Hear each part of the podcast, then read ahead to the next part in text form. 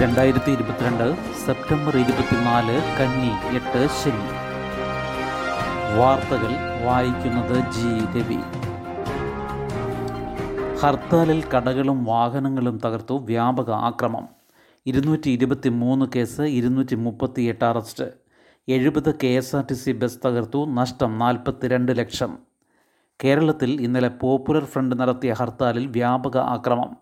K S R T C ബസ്സുകളും ലോറികളും ഉൾപ്പെടെ നൂറുകണക്കിന് വാഹനങ്ങൾക്ക് നേരെ കല്ലേറുണ്ടായി പലയിടത്തും കടകളും സ്ഥാപനങ്ങളും അടിച്ചു തകർത്തു. ഒരു വനിതാ ഡോക്ടറും കെ എസ് ആർ ടി സിയുടെ പത്ത് ഡ്രൈവർമാരും ഒരു കണ്ടക്ടറും ഉൾപ്പെടെ ഇരുപത്തി ഒൻപത് പേർക്ക് പരിക്കേറ്റു. തൃശൂരിൽ രോഗിയുമായി പോയ ആംബുലൻസിനു നേരെയും കോഴിക്കോട് താമരശ്ശേരിയിൽ ഡയാലിസിസിന് രോഗിയെ കൊണ്ടുപോയ വാഹനത്തിനു നേരെയും കല്ലേറുണ്ടായി. കൊല്ലത്ത് പോലീസുകാരെ ബൈക്കിടിച്ച് വീഴ്ത്തി.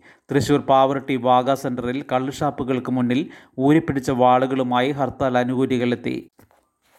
കണ്ണൂർ മട്ടന്നൂരിൽ ആർ എസ് എസ് കാര്യാലയത്തിനു നേരെ പെട്രോൾ ബോംബ് എറിഞ്ഞു. കല്യാശ്ശേരിയിൽ പോലീസിനു നേരെ മണ്ണെണ്ണ ബോംബ് എറിഞ്ഞു. കണ്ണൂർ വിമാനത്താവളത്തിൽ നിന്ന് ജോലി കഴിഞ്ഞ് മടങ്ങിയ ആളുടെ ബൈക്കിനു നേരെ പെട്രോൾ ബോംബ് എറിഞ്ഞു. പയ്യന്നൂരിൽ നിർബന്ധിച്ച് കട അടപ്പിക്കാൻ ശ്രമിച്ചവരെ നാട്ടുകാർ കൈകാര്യം ചെയ്തു. പോപ്പുലർ ഫ്രണ്ട് ഓഫീസുകളിൽ എൻ ഐ എ രാജ്യവ്യാപകമായി റെയ്ഡ് നടത്തുകയും നേതാക്കളെ അറസ്റ്റ് ചെയ്യുകയും ചെയ്തതിൽ പ്രതിഷേധിച്ചായിരുന്നു ഹർത്താൽ. അക്രമങ്ങളുമായി ബന്ധപ്പെട്ട് ഇരുന്നൂറ്റി ഇരുപത്തി മൂന്ന് കേസുകൾ രജിസ്റ്റർ ചെയ്തു. ഇരുന്നൂറ്റി മുപ്പത്തി എട്ട് പേർ അറസ്റ്റിലായി നാനൂറ്റി തൊണ്ണൂറ്റി എട്ട് പേരെ കരുതൽ തടങ്കലിലാക്കി. എഴുപത് K S R T C ബസ്സുകൾ തകർത്തെന്നും നാൽപ്പത്തിരണ്ട് ലക്ഷം രൂപയുടെ നഷ്ടമുണ്ടായെന്നും അധികൃതർ ഹൈക്കോടതിയിൽ അറിയിച്ചു. എന്നാൽ ബസ്സുകൾ തകർത്തതുമൂലം ഷെഡ്യൂളുകൾ മുടങ്ങിപ്പോയില്ലേ എന്നും നഷ്ടം കോടികളാവില്ലേ എന്നും ചോദിച്ച ജസ്റ്റിസ് ദേവൻ രാമചന്ദ്രൻ ബസ്സുകൾ തകർത്തവരിൽ നിന്ന് നഷ്ടം ഈടാക്കണമെന്നും നിർദ്ദേശിച്ചു. ഹൈക്കോടതി സ്വമേധയാ കേസെടുത്തു ഉരുക്കുമുഷ്ടിയാൽ നേരിടണം. ഏഴ് ദിവസത്തെ മുൻകൂർ നോട്ടീസ് നൽകാതെ ഹർത്താൽ നടത്തിയത് നിയമവിരുദ്ധം.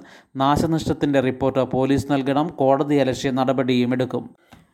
ഏഴ് ദിവസത്തെ മുൻകൂർ നോട്ടീസ് നൽകാതെ പോപ്പുലർ ഫ്രണ്ട് മിന്നൽ ഹർത്താൽ നടത്തിയത് നിയമവിരുദ്ധമാണെന്ന് വിലയിരുത്തി ഹൈക്കോടതി സ്വമേധയാ കേസെടുത്തു. മിന്നൽ ഹർത്താൽ ആഹ്വാനങ്ങളെ ഉരുക്കുമുഷ്ടി കൊണ്ട് നേരിടേണ്ടതാണെന്ന് കോടതി പറഞ്ഞു. അക്രമങ്ങളിൽ പൊതു സ്വകാര്യ സ്വത്തുക്കളുടെ നഷ്ടം ഉൾപ്പെടുത്തി പോലീസ് റിപ്പോർട്ട് നൽകണമെന്ന് justice A K Jayasankaran Nambiar justice Muhammad Niyas എന്നിവരുൾപ്പെട്ട division bench നിർദ്ദേശിച്ചു. മിന്നൽ ഹർത്താൽ വിലക്കി രണ്ടായിരത്തി പത്തൊൻപത് ജനുവരി ഏഴിന് ഹൈക്കോടതിയുടെ ഉത്തരവ് നിലവിലുണ്ട്.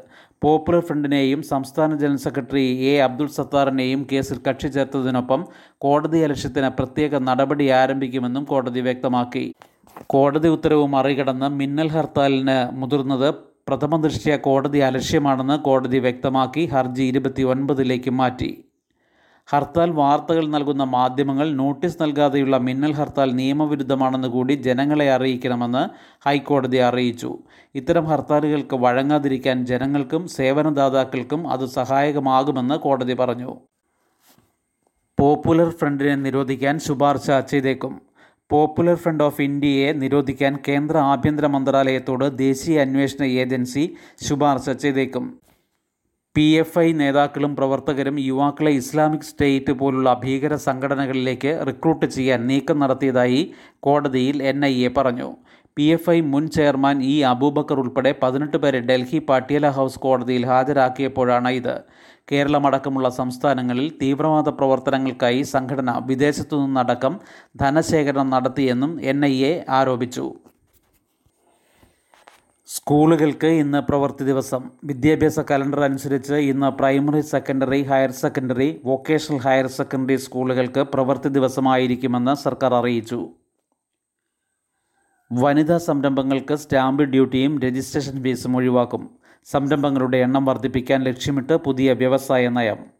വ്യവസായ പാർക്കുകളിലോ പുറത്തോ വനിതകൾ തുടങ്ങുന്ന സംരംഭങ്ങൾക്ക് സ്റ്റാമ്പ് ഡ്യൂട്ടിയും രജിസ്ട്രേഷൻ ഫീസും പൂർണമായി ഒഴിവാക്കും. പിണറായി സർക്കാരിന്റെ പുതിയ വ്യവസായ നയത്തിന്റെ കരടിലാണ് ഈ സ്ത്രീ സൗഹൃദ നിർദ്ദേശം. വ്യവസായത്തിന് വേണ്ട ഭൂമി വിലയ്ക്കോ പാട്ടത്തിനോ എടുക്കുമ്പോൾ ന്യായവിലയുടെ എട്ട് ശതമാനം സ്റ്റാമ്പ് ഡ്യൂട്ടിയായും രണ്ട് ശതമാനം രജിസ്ട്രേഷൻ ഫീസായുമാണ് ഈടാക്കുന്നത്. വനിതകളുടെ സംരംഭങ്ങൾക്ക് ഇത് പൂർണമായി ഒഴിവാക്കാനാണ് ഉദ്ദേശിക്കുന്നത്. നിലവിൽ എല്ലാ സംരംഭകർക്കും കിൻഫ്ര പാർക്കിൽ ഇവ ഒഴിവാക്കിയിട്ടുണ്ട്. പുതിയ നയം നടപ്പിലാകുന്നതോടെ K S I D C SIDCO വ്യവസായ വാണിജ്യ ഡയറക്ടറേറ്റ് എന്നിവയുടെ പാർക്കുകളിൽ കൂടി ഈ ആനുകൂല്യം ലഭിക്കും. സ്വകാര്യ വ്യവസായ പാർക്കുകളിൽ ഏത് സംരംഭകരും നിശ്ചിത ശതമാനം ഇളവ് നൽകുമെന്നും കരട് നയത്തിൽ പറയുന്നു. വളർത്തുനായ ലൈസൻസ് ഓൺലൈൻ സാധ്യത ആരാഞ്ഞ ഹൈക്കോടതി. വളർത്തുനായ്ക്കൾക്ക് ലൈസൻസ് എടുക്കാൻ തദ്ദേശ സ്വയംഭരണ സ്ഥാപനങ്ങളിൽ ഓൺലൈൻ സംവിധാനം ഏർപ്പെടുത്തുന്നത് സംബന്ധിച്ച് ഹൈക്കോടതി സർക്കാരിന്റെ അഭിപ്രായം തേടി. വളർത്തുനായ്ക്കളുടെ ലൈസൻസിംഗ് നടപടികൾക്ക് ബുദ്ധിമുട്ട് നേരിടുന്നതായി കക്ഷികളിൽ ഒരാൾ ശ്രദ്ധയിൽപ്പെടുത്തിയ സാഹചര്യത്തിലാണ് justice A K Jayasankaran Nambiar justice P Gopinath എന്നിവരുൾപ്പെട്ട division ബെഞ്ചിന്റെ വിധി. നായ്ക്കളിൽ വന്ധ്യംകരണം നടപ്പാക്കാൻ കുടുംബശ്രീ പ്രവർത്തിപ്പിക്കുന്ന എ ബി സി സെന്ററുകളുടെ വിശദാംശങ്ങൾ അറിയിക്കണമെന്ന് കോടതി നിർദ്ദേശിച്ചു. മാസ്ക് നിർബന്ധമാക്കുന്ന ഓർഡിനൻസ് ഗവർണർ ഓൺലൈനായി അനുമതി നൽകിയേക്കും. കോവിഡ് സാഹചര്യത്തിൽ മാസ്ക് പരിശോധനയ്ക്ക് നിയമപ്രാബല്യം നൽകുന്നതുൾപ്പെടെയുള്ള വ്യവസ്ഥകളടങ്ങിയ പൊതുജനാരോഗ്യ ഓർഡിനൻസിന് ഗവർണർ മടങ്ങിയെത്തുന്നതിന് മുൻപ് തന്നെ ഓൺലൈനായി അനുമതി നൽകിയേക്കും. സഹകരണ സമാശ്വാസ നിധി ഇരുപത്തിയൊന്ന് പോയിന്റ് മൂന്ന് ആറ് കോടി രൂപ അനുവദിച്ചു. സഹകരണ സ്ഥാപനങ്ങളിലെ അംഗസമാശ്വാസ നിധിയിൽ നിന്ന് മൂന്നാം ഘട്ടത്തിൽ പതിനായിരത്തി ഇരുന്നൂറ്റി എഴുപത്തി ഒന്ന് അപേക്ഷകൾ പരിഗണിച്ച് ഇരുപത്തിയൊന്ന് പോയിന്റ് മൂന്ന് ആറ് കോടി രൂപ അനുവദിച്ചെന്ന് മന്ത്രി വി എൻ വാസവൻ. ഓഗസ്റ്റ് ഇരുപത്തിയേഴ് വരെ ലഭിച്ച അപേക്ഷകളാണ് പരിഗണിച്ചത്. ഇതോടെ മൊത്തം അനുവദിച്ച തുക അറുപത്തിയെട്ട് പോയിന്റ് രണ്ട് നാല് കോടി രൂപയായി. ഇതുവരെ പരിഗണിച്ചത് മുപ്പത്തിരണ്ടായിരത്തി അഞ്ഞൂറ്റി ഇരുപത്തി അഞ്ച് അപേക്ഷകൾ. സംസ്ഥാനത്തെ സഹകരണ സംഘങ്ങൾ ബാങ്കുകൾ എന്നിവ അതത് സാമ്പത്തിക വർഷത്തെ അറ്റാദായത്തിന്റെ പത്ത് ശതമാനത്തിൽ കൂടാത്ത തുകയോ പരമാവധി ഒരു ലക്ഷം രൂപയോ ആണ് അംഗസമാശ്വാസ നിധിയിലേക്കുള്ള വിഹിതമായി നൽകുന്നത്. കാനഡയിലെ ഇന്ത്യക്കാർക്ക് സുരക്ഷാ മുന്നറിയിപ്പ്. കാനഡയിലുള്ള ഇന്ത്യൻ പൗരന്മാരും ആ രാജ്യത്തേക്ക് പോകുന്നവരും ഇന്ത്യ വിരുദ്ധ അക്രമങ്ങൾ കരുതിയിരിക്കണമെന്ന് വിദേശകാര്യ മന്ത്രാലയം മുന്നറിയിപ്പ് നൽകി. വംശീയ അതിക്രമങ്ങൾ ഇന്ത്യ വിരുദ്ധ പ്രവർത്തനങ്ങൾ വിദ്വേഷ അക്രമങ്ങൾ എന്നിവ കാനഡയിൽ വർദ്ധിക്കുന്ന സാഹചര്യത്തിലാണിതെന്നും മന്ത്രാലയം പറഞ്ഞു.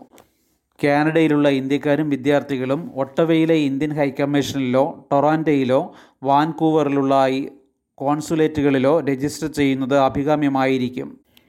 കഴിഞ്ഞ ദിവസം കാനഡയിൽ ഖാലിസ്ഥാൻ അനുകൂലികൾ ഇന്ത്യ വിരുദ്ധ ഹിതപരിശോധന നടത്തുകയും അതിക്രമങ്ങൾ നടത്തുകയും ചെയ്തുവെന്ന് റിപ്പോർട്ടുകളുണ്ടായിരുന്നു. ശുഭദിനം. നന്ദി.